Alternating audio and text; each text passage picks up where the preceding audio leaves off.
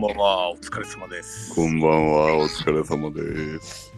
お疲れ様です。今週もやってまいりました。マメラジのお時間でござアいます。ベラジのお時間でございます。先週僕発信だったんでね、あのいつもうんあれを言ってなかったですが、あのあれですね。なんて音楽活動をほぼしないロックバンドザ・マーベリックスがお送りする起死回生のトークコンテンツ、マベラジと。。あありがとうございますおココールしてくれたしてくれた感じ今、俺初めてやった。あれいやだー、結構長いっしょ。て、。これ、これ、タイトルコールさ、俺、多分あのー、初回と2回目ぐらいまで俺が言ってたんだよね、これ。そうそうそうう、うん。うんちょろっだとけ言どってる。ともやがもう途中から言ってくれるようになって俺これ2年半ぶりぐらいに行ったないや最初なんか稲とかもやって、あのみんな言えないから、なんか、うなんとなくな感じで言ってましたよね。そうそうそうそうで勝って、なんかなんかい言わないでなんか別のこと言うみたいなノリの時期あったよなあーなんかその冒頭フリートーク仕込もうぜみたいなこととかね、やったりもしたんですよ。うんやりましたね。今これ俺なんかの結構序盤の回で言ったけど結構気に入ってんだよね音楽活動ほぼしてないロックバンドザ・マーベリックスがお送りする起死回生のトークコンテンツマベラジああ、ざますわざます。いいですよでいい加減あのなんだっけ出囃子みたいなのあの取るとか言って取ってないですね本当だねまあやらなきゃやんなきゃとかってやって今ないね年の抱負はとか言ってやってないです、本当だそれ言っとったなうんうん。次のそうでで取ってもいいですよねそうですね、マーベリックスは、えーっと、来週っていうか、この放送日のね、次の日ですね、2月の14日にね、スタジオに入りますので、無理だねスタジオなんか起きるかも、ライブ配信があるかも、ぜひお音楽楽ししみまにしょうよ音楽、うん音楽やりたいねマーベルねちゃんと音楽活動をちょっとまた今年は再開するという話をしておりますが、はい、うん4月にもなったことで新しい年度にもなったということでね本当だよねなあん、かでね、あれですわ、進路になったんで、ちょっと軽くね、あの、連絡事項もね、言わせていただきたいなと思いますけど、あうんの、マベラジですね、えっと、先週、正確には先々週をもちまして、うんえっと、総再生回数が2000回を突破。おおすごいおうということで来ましたねすごいねなんかあのコンテンツちゃんと毎週聞いてくださってる人もいるしねうんそうそうそう。うんえ、今、累計何話ぐらいえーと ?130 とか言ってますよね。累計135です。100おー先週で136、今日で137回。おあすごい。いじゃんほぼほぼサボってないもんねうん。ほぼサボってない。まああの俺が言っちゃかんけど二人が頑張ってくれる1回か2回多分、あの、取れなかった時はあり、あるけど、にそうですね。そうしかもこの136とか7とか言ってるけど、あの、100回記念をどうしても4人で撮りたくて、 そうだよね、うん、粘ってた時期が10話ぐらい多分あるんですよ。確かに、あの、99. 点なんちゃらって言ってうた。んめちゃくちくちゃある ね。そうだそうだゃ。ともう140回超えしてるってことですね。そう。50近くやってますよ。うん。すごいな、150話も取ってんのか。いやーやりやったねやりました本当二人には感謝ですよ本当マーああベりルがッとうございクます。スの存続がねやっぱこのラジオだけだからねラジオなくなったら本当にただ飲んでるね。 飲み仲間だもんね単純にね、うんなんか変な話なっちゃんともともやともいなとも俺は結構ちょこちょこ会ってるからさう。うんん。そうだから別にややれよっていう感じなんだけどさ それ難しいよね4人で合わせようと思うとまあなかなかそうあそうれでそう。はあるんだけどそうですね。確うかに。んここだったらね別に会えるんだけどうんうん、そうもなかなかいかなかったりするけど、まあ6月から私も仮屋市民になりますから。本当だよ。うんやばいよ。。うん。時間の捻出をしてね、ちょっと今年はいろいろまあ3曲入りぐらいのやつ配信したりしましょうよ。いいですね。配信ができるようになってきてますんで、最近は。そうだよ。そうですね。Spotify やらなんやらにいろいろと手軽に配信できるようになってきて、いい時代になったということですね。プレスなんていらないわけですよ、もう。本当にもう素晴らしい時代になりましたわ。本当だよ。まあまあ、可能性たくさんなザ・マーベリックス、ちょっと今年、こうご期待ということでさ、はい。いろいろこうやってみましょうよ、音楽的な部分も含めて。うんうんうん。というわけで、今週は音楽的なトークをするというのをちょっと先週言いましたそけうど。、そそう。う。最近ね、聞いたやべえ曲、紹介させてくれよっていう回ですよあ。あ、いいじゃない音楽的だよ。音楽的でしょ。うん。これ俺ね、もう忘れんうちにバーンと喋っちゃっていい。はい。ぜひ。てかもう冒頭がやっぱ一番印象に残るじゃない。うん、まあこれね。聞いてぜひみんなに一曲聴いてほしい曲がありまして、おお。いいうね。ん。これね、Falling in Reverse、Falling in Reverse かなっていううんバンドがあるんですよ。うん。まあ、どちらかというとポストハードコア、スクリーム系のバンドなんですけど好、きだね Falling in Reverse の Watch the World Burn って曲があるんですよ。うん。これほんと最近ですよ。1ヶ月前ぐらいに出た曲かな。うんえもうね、かっこよすぎて、今のところ、今現在、うん2023年の、まだ4ヶ月しか経ってないけど、うん2023年のこう、智也のベストの中ではもうダントツ、ずば抜け、ず抜けて1位の曲なんですよね。えーえ、おもう一回言って、なんだってえっ、とね、Falling in Reverse のうん。 Watch the World Burn って曲ね。 Falling in the Rivers の Watch the, Watch the World Burn Watch the World Burn ね。って曲があります。世界の破滅を見ると。世界見、ろそう、世界の燃滅。そう、そういう曲なんですよ。あこれね、もともと僕が好きなエスケープ・ザ・フェイトっていう、まあ、これもスクリームのバンドがありまして、うん。でそのエスケープ・ザ・フェイトのバンドの、まあ、初代ボーカル、ロニー・ラドクっていうのが、ーうん。まあ、ちょっといろいろ犯罪とかいろいろややらかしまして、やった。あうんやらかしましてバンドクビになったんです。あらダメだな。うん。だからバンドクビになって、バンドクビになった後に、そのロニー・ラドクが組んだバンドっていうのが Falling in Reverse ってバンドなんですよ。あ、その、何クビになった人がやったバンドクビになったボーカルが。うんああ、うんうんうんうん。そうそうそうそう。でね、そのフォーエスケープ・ザ・フェイトってのも結構新進気鋭で結構かっこいいバンドで、うんもう今今や結構アメリカの方でもそのポストハードコア界隈ではすごいあの有名なバンドなんですよ。うん。で、そのエスケープ・ザ・フェイトはボーカルがクビになボーカルをクビにした後、新しいボーカルの、まあ、クレイグ・マビットっていうボーカルをね、仲間に入れて、うん。すごい長いこと活動してる、ちゃんと。うん。うん。うん。今でもしっかり人気のあるバンドですよ、エスケープ・ザ・フェイト。めちゃくちゃかっこいいバンドです。うん。で、フォーリン・イン・リバースは、そのロニー・ラドクっていうボーカルが解雇された後、組んだバンドなんだけど、うん。それがね、こう、ここ最近、ぐいぐい、ぐいぐい来てて、うん。まあ、どれぐらいぐいぐいぐいぐい来てるかっていうと、簡単に、簡単に言うと、うん。ロニー・ラドク、フォーリン・イン・リバースがうん。自分たちで主催したイベントで、うん。エスケープ・ザ・フェイト、もともと自分がいた、クビになっちゃったバンドうん。をオープニングに起用するぐらい、ええ。うんえぶちあぶち上がってきてると。うんー。で、フォーリン・イン・リバースは確かにかっこいいんですよ。結構、その、最近のポストハードコアバンド、いわゆるスクリームバンドって、うん。昔は結構、泣きのメロが、泣きのギターがある。まいあ、はいみんなギタリ寄ったりな感じだったのが、うん。まあ、どうやらそこら辺が最近主流じゃなくなってきて、うん。みんなメタルの要素がすごい多く取り入れられるようになってきてるんですよ。うん。ん。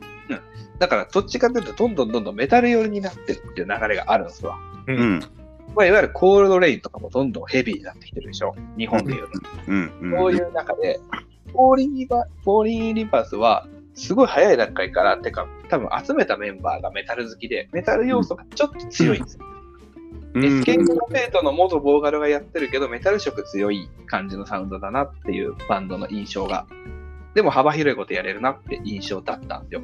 はいはい。で、今回出た曲、最初聞いたら、もう冒頭、エミネム。へえー。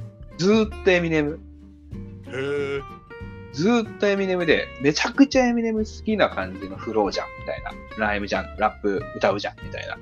へー。で、あまりにラップミュージックすぎて、フォーリン・イン・リバース解散しちゃって、うんフォーリン・イン・リバースって名前のなんか MC が出てきたんかなって思っちゃったぐらい。うーん。フォーリーバインリバース聞いたときに、あれめちゃくちゃヒップホップになってるけど、これってもしかしてバンド解散して、新しい、なんか MC のソロなんか誰かやったんかなでも、でも YouTube のチャンネルこれエピタフレコードだしな、みたいなうんうん。感じで聞き進めていったわけですよ。ほう。そしたらもう後半怒涛の展開に次ぐ怒涛の展開で、ほもうね、でも一曲聴いてて、10回ぐらい行ったね、もう。あーってなって、あー、あーって、最初は、あれあれこれヒップホップあれいや、かっこいいけど、これめっちゃめちゃ好きそうやん。あれあれってなったのが、あれから、ああああってなって、最後の方は、もう最後の1分、2分ぐらいはもう、もうビカンビカンビカンビカンビカンビカンずっと経路打ちっぱなしで、もうあやめて、やめて、ああああやめてくれ、やめてくれって。え、え、え、やばい、やばい、やばいんだよ、やばい、え、やめてああ、ああ、みたいな感じで、あったっていうのが、これ、あの、ウォッチ・ザ・ワールド・パーンって曲が、うあっへて多分これ今、ヨルス君抜けたね。う。抜けたね多分声が聞こえていないなーってなって、うん。抜けた感じかな。うん、あでも本当にね、この曲はマジで素晴らしいんですよ。だからその、どこが素晴らしいかとかは、あんま深く言えなくて、ほう。なんでかっていうと、それ聞いてもらいたいからですよ。ほうほう。で、俺が今言った感想と同じく、最初聞いたらヒップホップなんかなって思っちゃうんですよ。ほうほうほうほう。でもそこを、まあ、これなんかありがちなヒップホップだなと思わずに最後まで聞いてもらいたいです。そしたら怒涛の展開で行く。もう、ビクビクビクンってなっちゃう。も う、あの本当に、帰って帰ってきた俺。は帰ってきた帰ってきた帰ってきあたー。帰りなさい。いはい、ただいうま。ん。そう、本当にね、そう、行きまくるから、まだ行く話しちょった。そう マジで行く、マジで行く。そう、ビクンビクンしてる話ビ。クビクしてる、ビクビクしちゃうよ、これ。え、本当若い、にね若い、若いバンドなの若くはないです。もう、てかまあ、エスケープ・ザ・フェイトでロニー・ラドックが出てきた時っていうのは多分彼自身が二十歳ぐらいの時だと思うんですよ。うーん。で、今30代ぐらい、30中盤ぐらいになってかな。うん、あ、そうなんだ。うん、まあ、本当にね、何が起きてんだろう。もう、やばすぎるんですよ。だから、あの曲に対しての説明はもう省きます。だから、本当聞いてほしい。うんエスケープ・ザ・フェイトじゃなくて、えーとエスケープ・ザ・フェイトももちろんかっこいいんだけど、えーフォーリン・イリバースの「ウォッチ・ザ・ワールド・パーン」っていうのを、うんぜひね、PV で、本当やばい。えー、ちょっと聞いてみたいな、それは。うーん。これで、もう何回も言ってるけど、ヨシト君が途中で入ってきて聞き逃してるから、かもしれないから言うのは、うん、あ頭から聞き始めて、ちゃんと最後まで一回聞いてほしい。あー、なるほどね。もう、怒涛の展開なんで。うん。ラップパートがあって。ラブパートがあって、これ、あれ、ラ、え、これヒップホップじゃんとかって最初なっちゃう。うーん。からのもう、もう、もう後半はもう、もう白目向きながらも、まあ泡吹きながら、ビクンビクンしてたから、ずっと俺 は。いや、でもね、なんだろう、その今までのミクスチャーっていうジャンルを一個超越して、一つ新しい形で作り上げたのかなとも思ってるんですよ。ああ、なるほど。うん今までのミクスチャーとか、そのミックス、ね、ラップロックとか、そういいうものって、根底にちゃんと全編ミクスチャー、全編ラップがあってメロがあるみたいな感じの曲が多いじゃないですか。まあ、リンキンパークにしっかり、いろんなバンドもそうなんだけど。うんうんうんうん。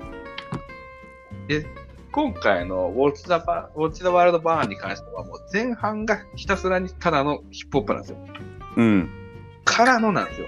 っていうのを一つパッケージできたっていうのがすごい偉業だと思う。これ歴史にね、名を残す、ね、曲だと思ってるんですよ。なるほど。すごい。 で、YouTube とかで見ると、海外のリアクターとかのそのリアクション動画とかも出てる。へえー、あ、そうなんそだ。れを聞聞いてね、聞いて、そのウォッチバーワールドバーンを聞いて、リアクションしてるやつね、うん、うん、うん。リアクション動画があるんだけど、それもみんなね、俺と一緒で、途中から、お前、お前、みたいな感じになって、うん。最後の方はもうみんなビクビクビクビクビクってなってるから、うんなるほど。うん、ぜひね、はい、よろしくお願いします。ぜひ聞いて、もう遅くすぐ聞いてって感じで、はい、以上です。ああ、いいね。熱いプレゼンでしたね。うあで もプレゼンだったな。へえいいね。でも作りも好きね、あなたね、相変わらず。うんいやーでもトマさん好きな曲割と好きだからちょっとう聞いてみます。ん。これ本当だ、本当、本当に、本当飛ぶよ。まだ聞いてないからこんな感じのテンションで話してますけど聞いたら同じテンションで「やべ行っちゃいましたわ!」っていう話になってるかもしれないんでちょっといや、かもしれんね。うん。ちょっとこの後みんなでちょっと視聴会しましょう。ああ、そうね。そうですね。オッケー。うんうんなるほど。うん、へえ。あのー、そういう意味では、俺、あれなんですよ。ああ、よっしょくん好きねって言われるんだけど、はいはいはい。やっぱりあの、ロックンロール好きで、俺。うん。あロックンロール好きなんですよ。で、あのー古いロックンロールとか、うんあのー結構こう年上の方がやってらっしゃるバンドのロックンロールとか僕は、うんあの何のなんだろうフィルターもなく聴けるんだけどやっぱりなんかこう俺同世代のバンドってやっぱどうしてもこう敵意が出てしまってたりさそこはやっぱいつでも尖ってるんだよね。何クソ感があるよね。そう今でこそね最近でこそあんまりあれだけど、うんうん。本当に昔はすごくそれがあったからあんまこう聞けなかったんだけど、だけど当時その俺が二十歳ぐらいの時にデデビューしたバンドで黒猫チェルシーってバンドがいるはいはい。で黒猫チェルシー当時出てきた時結構ゴリゴリのなんかガレージというかもうもうなんか暗いロックンロールみたいなのやっててうん。すごいまさに俺がやりたかったようなことをずっとやってたバンドだったのよんだけどそのボーカルの三浦大知が俳優さんにな俳優さんやりだして、うん結構ドラマだ映画だ結構バンバンこう露出が激しくなってきて、うん黒猫チェルシーってもの自体がもうあんまりなんかこうバンドとしてやってないのかなと思ってたんですよ。うんうん。でこの前ねあの去年か一昨年ぐらいに公開された「あの勝手に震えてろ」っていう映画があってさうんほう。でそれ準主役みたいな感じで三浦大知が出てるんだけどあの松坂萌ちゃんの映画で。うん。でそれをこの前見てあのもう面白すごい面白かったんだよでエンディングが黒猫チェルシーが歌ってたんだよねおうほうほう。でお久しお久しぶりみたいな感じそなうんですじゃお久しぶりの黒猫チェルシーで当時は二十歳とか21の時にちょっと聞いてて、うんこう悔しくて受け入れられなかったようなぐらいでしか聞いてなかったんだけど「うんあの嘘とドイツ兵」とか「穴蔵」とかねなんかそういううー暗い曲をやってた時代のことしか知らなかったんだけど、うん俳優とかいろんなことを経て「えー、とその勝手に震えてろ」って映画のエンディングを、まあ、すごい映画自体がすごい良かった最後にエンディングが流れたその曲が「BabyYou」って曲なんだけど、うんベイビーユーがね非常にこうキャッチーでメローで、うんあのかつ速くないシンプルなロックンロールの8ビートで、うんでもうひすっげえ分かりやすいのつまり、うんもうバカでも分かる音楽みたいな感じの音楽をやっていてほうでやっぱ曲がりなりにもバカだからさ俺はあ。なりにもバカっていう曲。がりなりにもバカなんですよ僕はか賢ぶっていくけどバカなんですよねやっぱ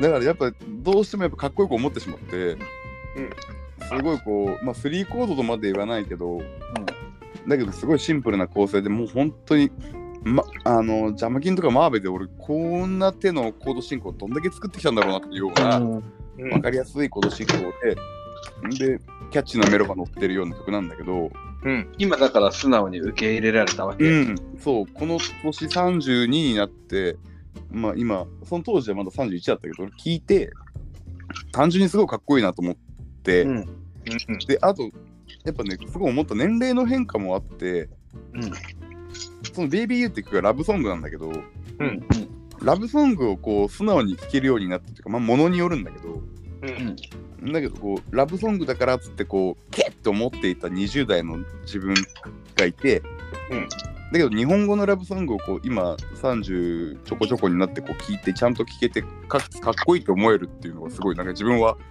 一個成長したなと思いつつ、うん。おーおーうん、なんかあんま聞けなかったんですよ俺ラブソこングの甘甘い歌詞が。甘い歌詞「君だなんだ」っていうのはもう銀杏ボーイズしか聞けなかったから俺うん。おーギンナーボーイズはそのラブソングの歌詞の奥に何かがあるじゃん。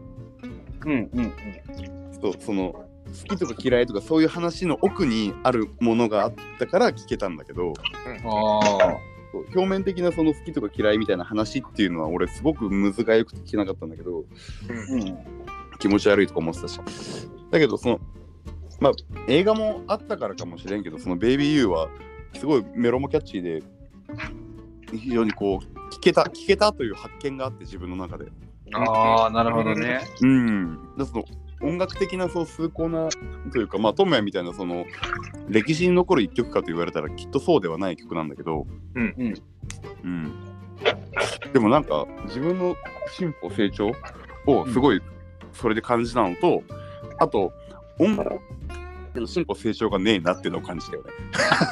やっぱああ、いやいやいや、ででもも、ロックンロール好きだな俺っていう。あれですよ、あの、ラブソングってさ、うんやっぱかっこつけてないと歌え、ああ、その、俺、青春パンクあんまり聞いてない人間だから、逆にその、よしつくんが言う、銀杏ボーイズとかにあった、その裏にある愛の感情っていう、うんねうそんの青臭さとか、その味覚臭さの中にあるラブな感じうんではなくて、俺、そのラブソングはもうこってこてのラブソングの方が結構実は好きで。ああそうなんだ。うんっていうのもその、なんだろう、回りくどい言い方しなくて、愛してるよとか好きだよってのを、表正面、面と向かって言えるのが逆にロックンロールじゃんって思う。思うああなるほど、ね。愛愛だろ、愛だろって言えるのが。うん。まあ、これはその、僕の大好きな、その、浜章はそういうスタンスだから、うんうん。かっこつけてでも、君のことを愛してるとか、君の、君が好きだよとかっていうのを、言えてこそだよね、みたいな。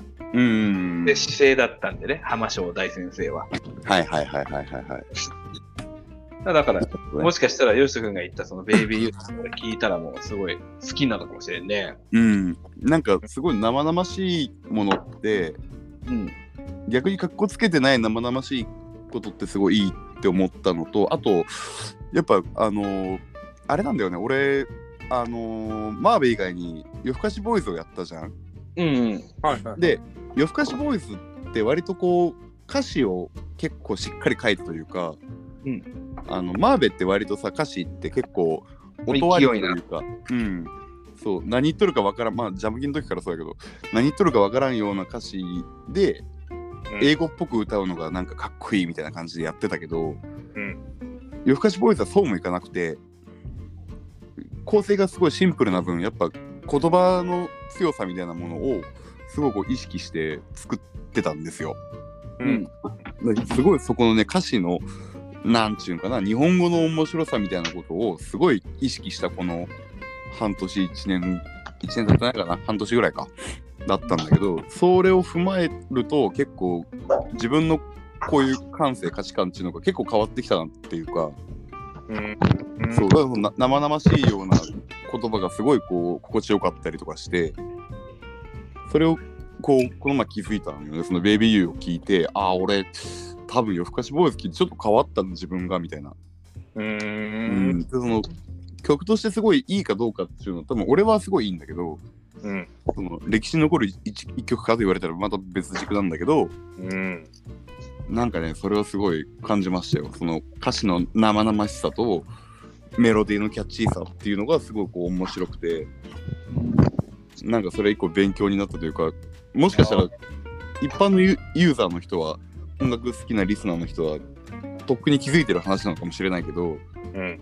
ある種こうややりすぎてねじれ曲がっていたから俺はうん。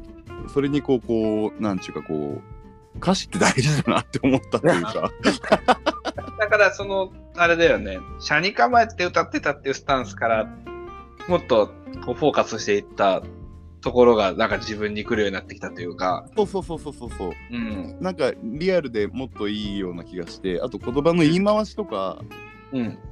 その表現の仕方とかそのもうもうし詩の詩の部分詩的な部分で、うんそう言い回しがすごく素敵な言い回しをしてるなとか、うんなんかリアルなこの情景が思い浮かぶようなことを、うんメロディーに乗せるとすごいこうスッとこう気持ちよく聞こえるんだなっていうのが、非常にこう思ったのが最近ですよ。人の曲を聴いて思ったのは、ベイビーユーを聴いて、ああ、なるほどねと。で、多分、ベイビーユーに関してはその先はないというか、あの歌詞が全部の気がして、あ銀杏は多分その先に何かがあるんだよ。ー、なるほど、なるほど。そう、あの、例えば、なんや、君を抱きしめていたい何もかもが輝いて手を振ったもう、うん多分先に何かがある感じというか、おー多分そんなことを思ってなくてその先に何かがあるけど表面としてそうやって言ってる感じがするというか、なるほど。うん、だけどそうそれはそれですごくかっこいいんだけど表面的な言葉でそこで完結するっていうことがすごいなんかこう俺はうんうんうん。それが聞けるようになったのは自分の中でこう進歩だなっていうのをすごい感じましたよ。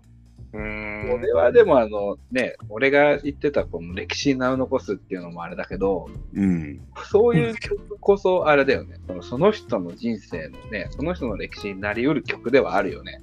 あそう俺はこのフォーリーバフォーリーリバースの曲を音楽史っていうかこうスクリーム史の中での人けど、うん、こういうさ、ヨシキが言うようなさ、いわゆるこう回しても回してもラブソングな曲、要はもうどんだけ聴いたって、もうその答えってのはもうずっとあって、うんそのことにしか、についてしか言ってないじゃん。吸っても吸っても、回しても回しても、この曲はもうラブソングを歌ってるだけだなっていう曲の方が、うんリスナーにとってはすっごい大事な一曲になることってのことは多いと思うけどね。ああまあそうだねあのすごいこう音楽的になんだろうねこう詳しくない人からしたらもしかしたらそうそうそう。思いつそっちつの方が突き刺さるっていうか。 34週回って歌詞がいいねって言葉は俺嫌いだったけど最近よくちょっと分かったという か歌詞がいいよねじゃあお前ポエム読んどけやとか思ってたけど まあ今でもそれは思うんだけどねだけどメロディーにその歌詞が乗ることによって出てくるその情景というかなんかすごい悲しいことを言ってるけどそれがポップなメロディーに乗ることによってすごいまた意味合いが変わってくるっていうかさ、うんそうなんかうーん生魚を米に乗っけたら寿司になるけど、うん皿に乗っけたらマリネになるみたいなうんうんなんかそれぐらいの差があるような気がして。うん。うん。うん。そうなんかメロディーに乗っけるとだいぶその印象とかニュアンスっていうのが変わるじゃんうん。その何こう好きとか嫌いみたいな話を暗いマイナーのメロディーで乗っけるのと、明るくポップなメロディーに乗っけるのとだいぶニュアンスが違うとか悲しいって一言をマイナーなのかメジャーなのかセブンスなのかでだいぶ印象が変わったりとかうん。その辺をすごいあの最近は思うんですよ。夜更かしボーイズを経て、なるほど。自分が書くようになってそういう歌詞をあのちゃんと意識して言葉を作るようになってすごくそれを感じた時に聞いた「BabyYou」はああなるほどそうかと なんかこう勉強になったというかーこれが歌であり、ソングなんだと。あそうそうそうそうそうそうそうそうそうそう、ミュージックじゃなくてね、ソングなんだよと。そうあくまでもやっぱバンドマンだからギターがとかベースがドラムがあってボーカルも音の一つでこの音演奏のうちの一個としてのボーカルとして俺は捉えていたけど、うん一個ボーカル大事なその歌詞っていうところを司るパートっていうのをうん割と俺はないがしろにしていたから、でそこをね大事だなってこう感じましたよ最近。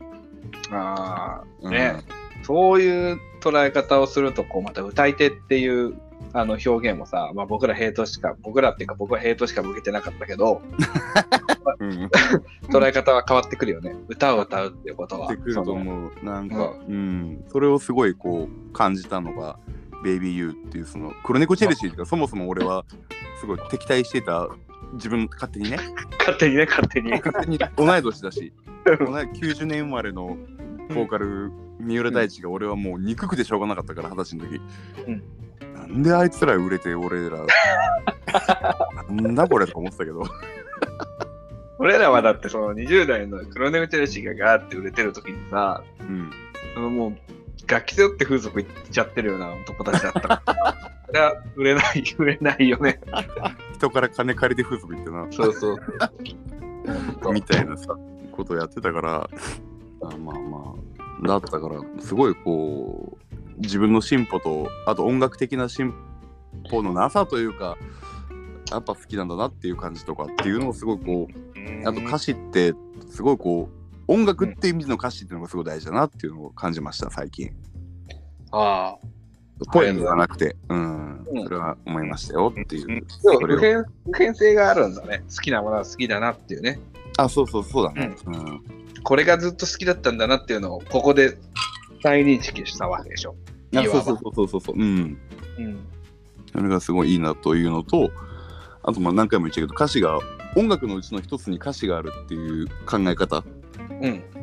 うん、その情景を生み出すとかその風景をイメージを創出させるとかそういうところで言葉っていうのをやっぱすごい大事にしなければいけなかったなというこの肌20代の頃にやってなかったことを30代で気づいたというかねだからうん歌であることっていうのの大うん大切さというか。ボーカリストとしてやっぱそこはちゃんと意識せなあかんなっていうのをね、最近気づきましたよ。うんうんというベイビーユーです僕は。いいですね。これまた対局にあって、とてねも。だいぶ違う話だけどね友達とは。うん。うんっていうのを最近思いました。えー、そうそうそう歌詞ね。どうすかなっちゃんは何かあります最近聞いたいみたいな。うーん正直あんまりその新しい曲でそんなになかったんですよねうん。だからさっきちょっと調べて最近何聴ったっけなと思ってうん。で最近聴いてるのが2曲うんあ。って、で1曲はあの新しく出会った曲でうん。えっ、とバンドなのかなメルトっていう人たほちでうん。メルトっていう人たち。うんメルトっていう人たちの「サワーキャンディー」っていう曲なんですけどへえうん。海外のバンドで、うんまあなんか洒落た感じで休日に聴いたらいい感じだなーっていう落ち着いた曲なんですね。うん。でそれをよくあとりあえず聞こうみたいな感じで、まあ、車の中で聞いたりっていううのをん。してて、まあ、特に理由はなくただなんか、うん、いい感じだなっていうので聞いてるのが一曲がありますね。それはねどどういう系のあれなのジャンルで言うと。どういう系ピアノみたいな感じのピアなんて言うんだろうななんか表現ができないな。 まあちちるい休日な感じはいはいはいはい。素晴らしい。流れてるね。トマさん、ありがとうございます。 sour candy on the table. Lazy afternoons in your sweatpants, watching Oh, Capri. cable. かっこいい。 Well, it feels so far away. All the channels seem the same. Trying to remember oh, oh. all the songs we like to play. Cause those lazy afternoons don't come so frequently these days. It's been so 曲です long. ね。いや、これはウォッチ・ザ・ワールド、ウォッチ・ザ・ワールド・バーンよりかっこいいよ。これ、えっとどうやって出会ったかっていうとですね、あのー確か Spotify で、あのーまあ、日曜日だし、サンデーモーニング聞きたいなと思って、うんうん。サあンデーモーニング聞いたんですよ。うん。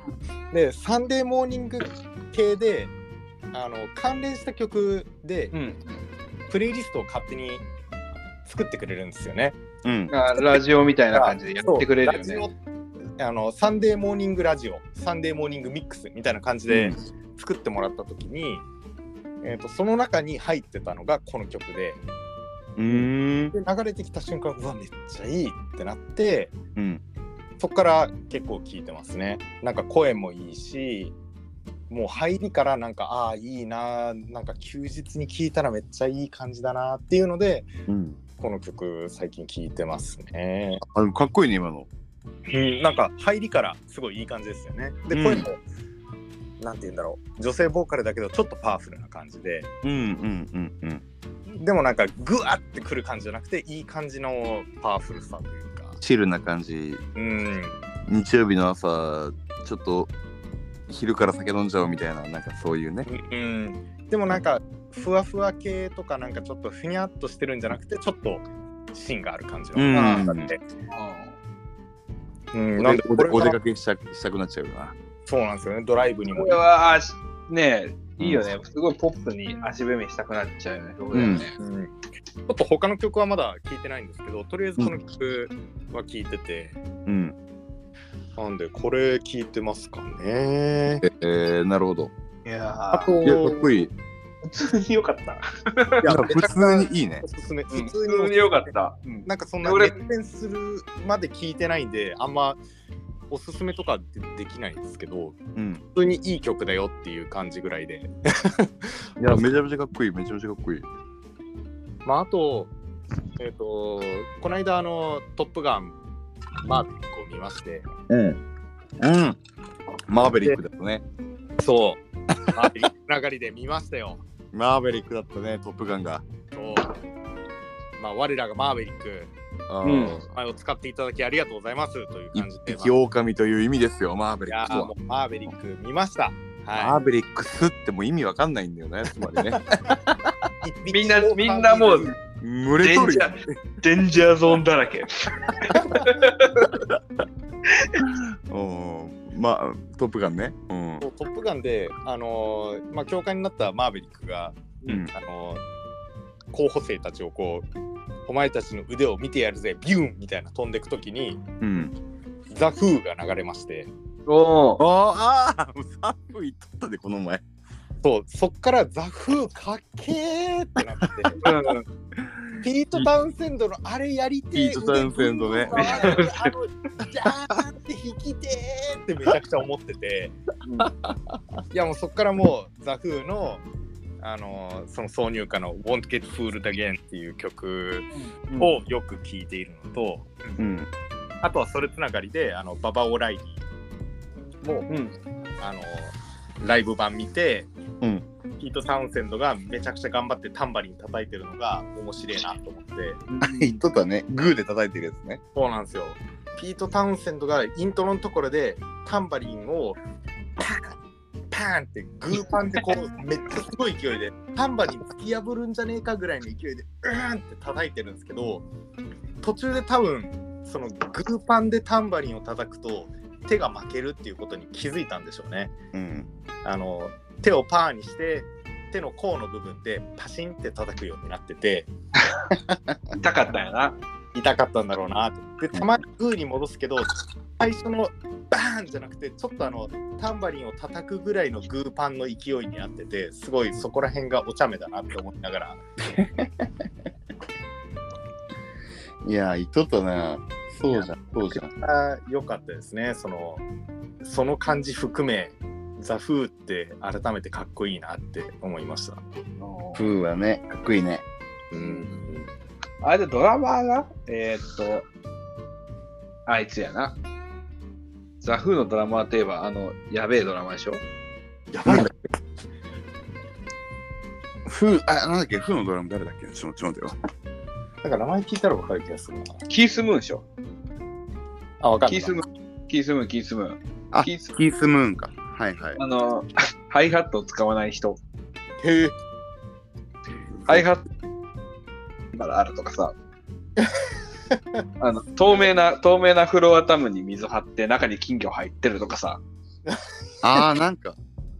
あ、そうだ、キースムーンだね。うん。でばいね確かあれなんだよねあのジョン・ボーナムってあのレッド・セッペリンのドラマーははいはいはい。息子が、まあ、ジェイソン・ボーナムっているんだけど、うん、ああ、今やっとるよね、ゼッペリン。あれはね、確かね、自分のドラム教えんかったんじゃないかな。で、キースムーンとこ行けっつって、息子にキースムーンとこ一回行かしたとか、そんな話が。へえ。あでもすごいよ、ローリング・ストーンズ誌に選ぶ歴史上最も偉大な100人のドラマー。で、親友のジョン・ボーナムに次ぐ第2位って書いてある。ああ、すごいよね。じゃあ、親友なんだ。じゃああれでしょだからそのマーベリックス4人でうんロック史に残る偉大なプレイヤーを全部ベスト4まで取ってっちゃうみたいなことってことだよね、それは。まあそういうことだね。そういうことだよね。そうだね。うん、キース・ムーンとボンゾで1、2ってことでしょそれドラマの中で。ってことはそのロック史に残るバンドマンの中のトップ4をそのバンマーヴェリックス全部席巻してるじゃんみたいな。まあじゃあとと突出しすぎてちょっとようわからなくなってくるけどね。ぶっ飛んだ話をしてますけどほ、とんど話でイフストーリーすぎてやばいんだけど、まあでもそうね。キースムーンだ。そうだね。うん、ザフーはでもかっこいいね。あのーモッズの文化もそうやし、パンクロックのね、第二世代というか、そんな感じもするしね。うん、なんか、そうですね、ロックンロールを超えて、ロックだし、でも、うんなんか、うん、いいっすよね。あ、間違えました。すいません。情報に誤りがありました。お誤りがありまして、うん。えっとね、ボン、ボンゾの息子じゃなかったっす。リンゴスターの息子っす。あ、そうなんだ。リンゴスターの息子のあのザック・スターキーだ。ザック・スターキーがキース・ムーンに教えてもらっとったと。うん。へまあ、ザック・スターキーも、あの、リンゴスターの息子とはいえ、リンゴスターみたいなドラマは全然叩かないんですよ。確かにキース・ムーンみたいなパークなドラマで、えあ、一時、どこでやってる人一時オアシスでやってましたよ。え、マジそうそうそう。うん。そうなだんから、UK 最高峰っていうか、UK の金字塔が、そのニュージェネレーションの UK バンドのドラムを叩いてたっていうことでね、息子がすね。ごいね、それ。へうわー、なんか政治家みたいだそうだよね。な。ね。でも、そう、でも自分が教えたわけじゃないんだよ。リンゴのドラムじゃないんだよね、だから、ザック・スターキーは。ああ、そうう。のドラムなんだ。イースムーン、そう、すっげえパワフルな、すっげえ荒いドラム叩いてたの、ザック・スターキー。えー、すごいえ。面白い話だな。え。うん。リンゴスターの息子はキースムーンの弟子なんだ。そう。豪華だね。 豪華だよね。何それ何その環境すごいね。俺 じゃ同なじくて、世界線と思えない。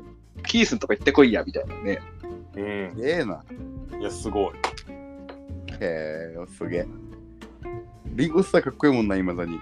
リンゴスターかっこいいよね。や、なんかこう、やんちゃなおじさんでね。うん。なんかあの、坊主頭もすごい今似合うよね。坊主でピアスでサングラスな。そいかついよね、あの人 う。。かついよね。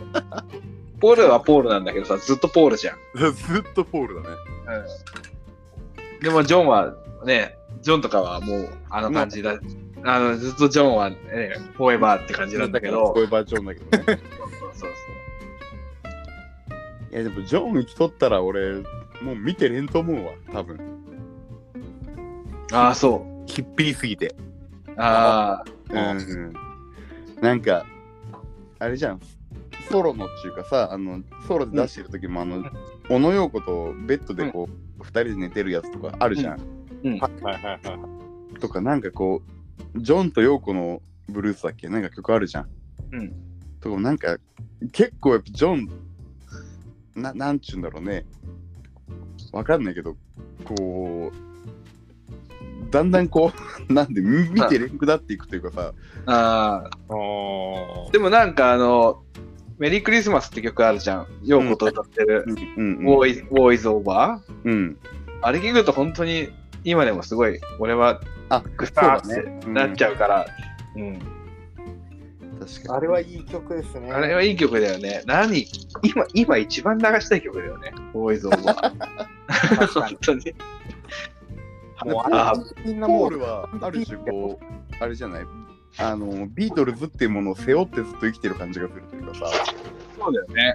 うん、あの人がビートルズをずっと体現しているように、ビートルズがあの人を作ってるように見えるというかさ、うん、そうだけどまあリンゴスターはね独自の、俺は本当はこうだって感じがこうあってうん。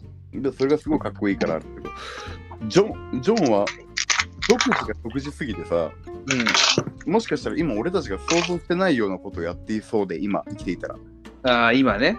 そうそうそう今、そう生きてれば今、もしって話だけど。そうビートルズを背負うなんて絶対しないと思うんですよ、うんレノンって、んだからそういう意味ではもうもしかしたら見てれん可能性があるっていう 俺はなんかちょっと思うそうだね。その中でやっぱジョージ・ハリスンが救いだったよね。そうだねジョージ・ハリス今一言も出なかったねジョージ・ハリ出スなかったけど、そのジョージ・ハリスンってやっぱ作る曲が結構さ、うんね、あの、とか、もうね、あー前の前ギタうー、レスリーですもうなんかその、ね、ギターが、ね、もうなんかそのバンドメンバーがめちゃくちゃになった時の曲じゃん、あれも。あの仲良くやろうよってやつでしょそうそうそうそう。で、なんかね、ギターソロ、クレプトン弾いてるみ たいな。そうそうそうそうね、もうギターがすすり泣いてるよみたいな。もうお前お前らも長くしてよ。もう俺のギターはもうほんともう泣いちゃって、もうほんと困っちゃってよ、ほんとみたいな。なんかあいついいやつだったんだろうね。多分すっげえいいやつだった。めっちゃいいやつだったんじゃない まさか今日ビートルズの話すると思ってなかっそうだよ。 あここでビートルズ行くかっていう。た。ね、ビートルズ会やりたいね、今度。やりたいね。やりたい、やりたい、やりたい。ビートルズ会やったらあれそうだね。お便り100件ぐらい来んかな。いや、ビートルズは各々のストーリーがあるからな、やっぱり。そう、ある、あるんだ、やっぱ。うん諸説あるから、もビートルズのマイストーリーは多分みんな持ってると思うな。う。うん。こうやって関わってきたっていう。そう、いつどこでビートルズに食らったっていうのは全然違うからね、人それぞれ。違うね。俺らみたいなそれこそビートルズリアルタイムで生きてない人間ってビートルズ食らう瞬間って全然違うわけじゃん違うね。みんながビートルズのあれで食らいましたみたいなうん瞬間、あビートルズがこれで出てきてこれで食らったんだよねっていう老害老害じゃないその あのその年を召した方々ねうん。ヴィンテージな方々とは違うところでビートルズに食らってるわけだからそうだね。そうごめんなさいね今のは慎んでお詫びしますけどそのまあ、老害の連中はほっといてさ。だから多分俺とかヨシト君とかなっちゃんは年近いけどビートルズに食らった瞬間とか食らった曲って全然違ういや違うと思うよ、俺。うんん。多分ワンとか聞いてんだけどみんなまあ、まあ、聞いてるよ。みんなみんなワンとかから始めてんだけど多分食らった瞬間って違うじゃんだな確か軽なっくちゃん軽く曲だけ言うと何になるえ食らった。らっ俺は、俺はハードデイズナイトやね。になあーあーへ最初、もう最初も最初、ビートルズかっけえと思ったのは、俺もハードデイズナイトを聞いて、中学校1年だったか、それこそワンで聞いて、ーうんうん歌詞カードとか読んで、かっこいい。あと、ハードデイズナイトをこカバーしていたパンクバンドが当時いたんだよね。えうんーおーでそれも相まって、なんかすごいパンクロックに聞こえて、俺はあれが。お歌詞の感じとかいい和訳とか読んでもすごい俺は外れ外れてないと食らったなハードデイズナイトは尖ってるよね犬のように働くわけだもんねそう犬のように働いたけど家に帰って今晩あんな君と会えたらそれでいいのさみたいな そね、うそううんいいよねうんあれなんだけどうん俺はねカムツギャザーなんだよねあ渋いねあー渋いでつってるるーんるーんうんカムトゥギャザあんなねねねねねねえーー。だから、なっちゃんとか多分また、俺らよりも多分、もっと若い時に、ビートルズなのかもしれないと思ってて、俺は。あ勝とア手に。メリカそうそうそうそうそうそう。親父さんとか的にも。うんその有名な曲は普通に知ってるし好きだったんですけど、うんえビートルズってこんな音出してるのってう一ん番、うおっと思ったのはペーパーバックライターですね。ああ、いいね。ペーパークライター。ライターだ。デルルルンルルンルルンはいはいで。あのギターの音でうおーってなってこんな音出してるんビートルズってうー思ってん、確かにね。あのギターの音が好きすぎてもううん。グワってなりましたね。メロもかなり結構速いビートのロックンロールだもんね。うん。なねラララララララララララララララだもんね。かっこいいな。うん。ペーパーはペーパークライ、あ、ペーパーバックライトいいね。あとはあれかな。本当個人的に自分がコピーした曲で思い出があったのは、うんドライブ・マイ・カーだね。ああ、はいはうん。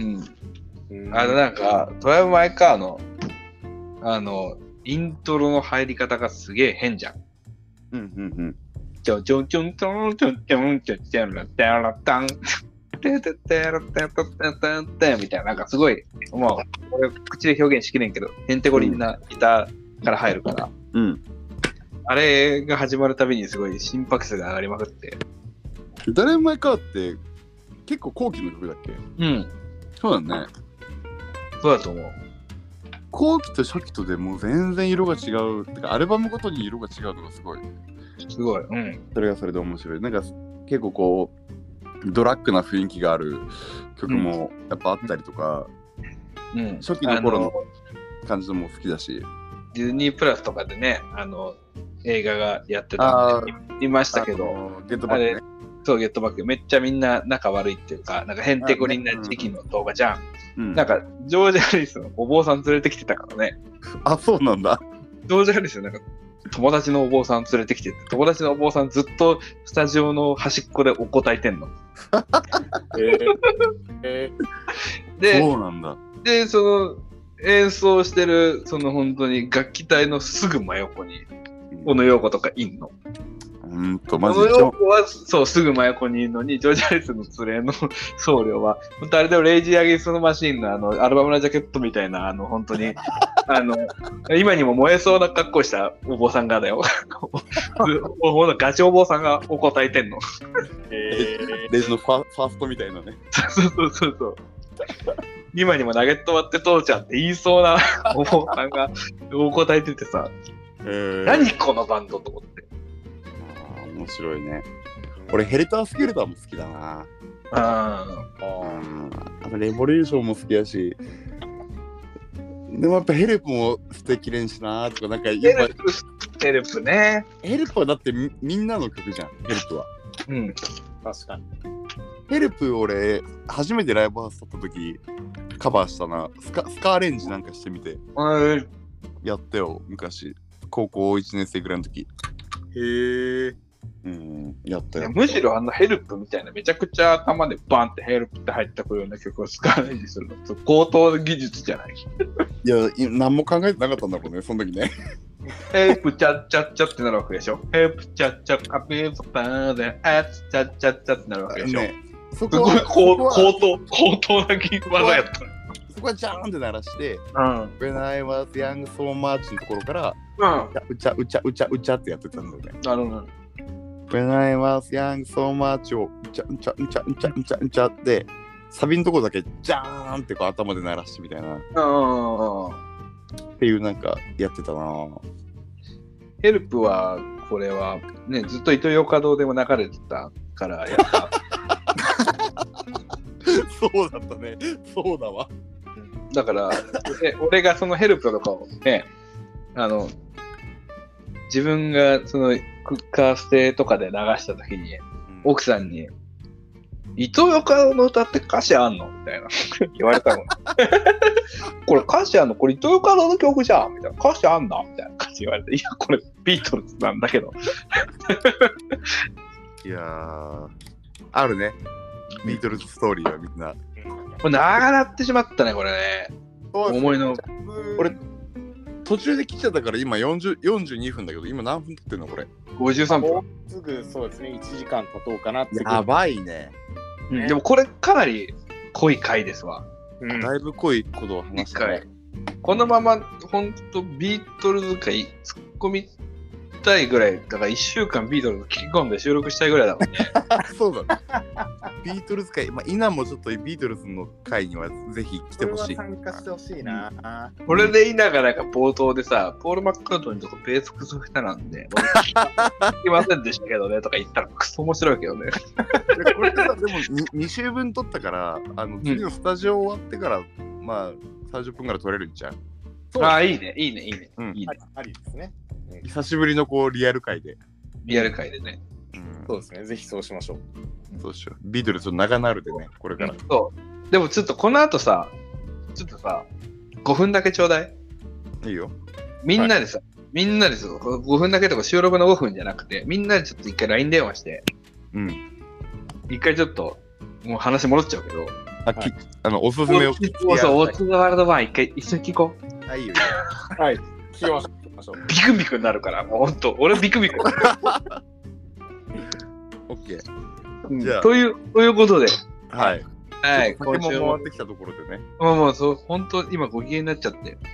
ご機嫌になっちゃってるということで、お相手は、えー、ザ・マーベリックスドラムの智也と、あの歌詞って本当にいいんですよよしとえー、ザ・フーはやっぱりかっこい い。ああ、最高。ありがとうございましたまたよっ来週しゃー。はーい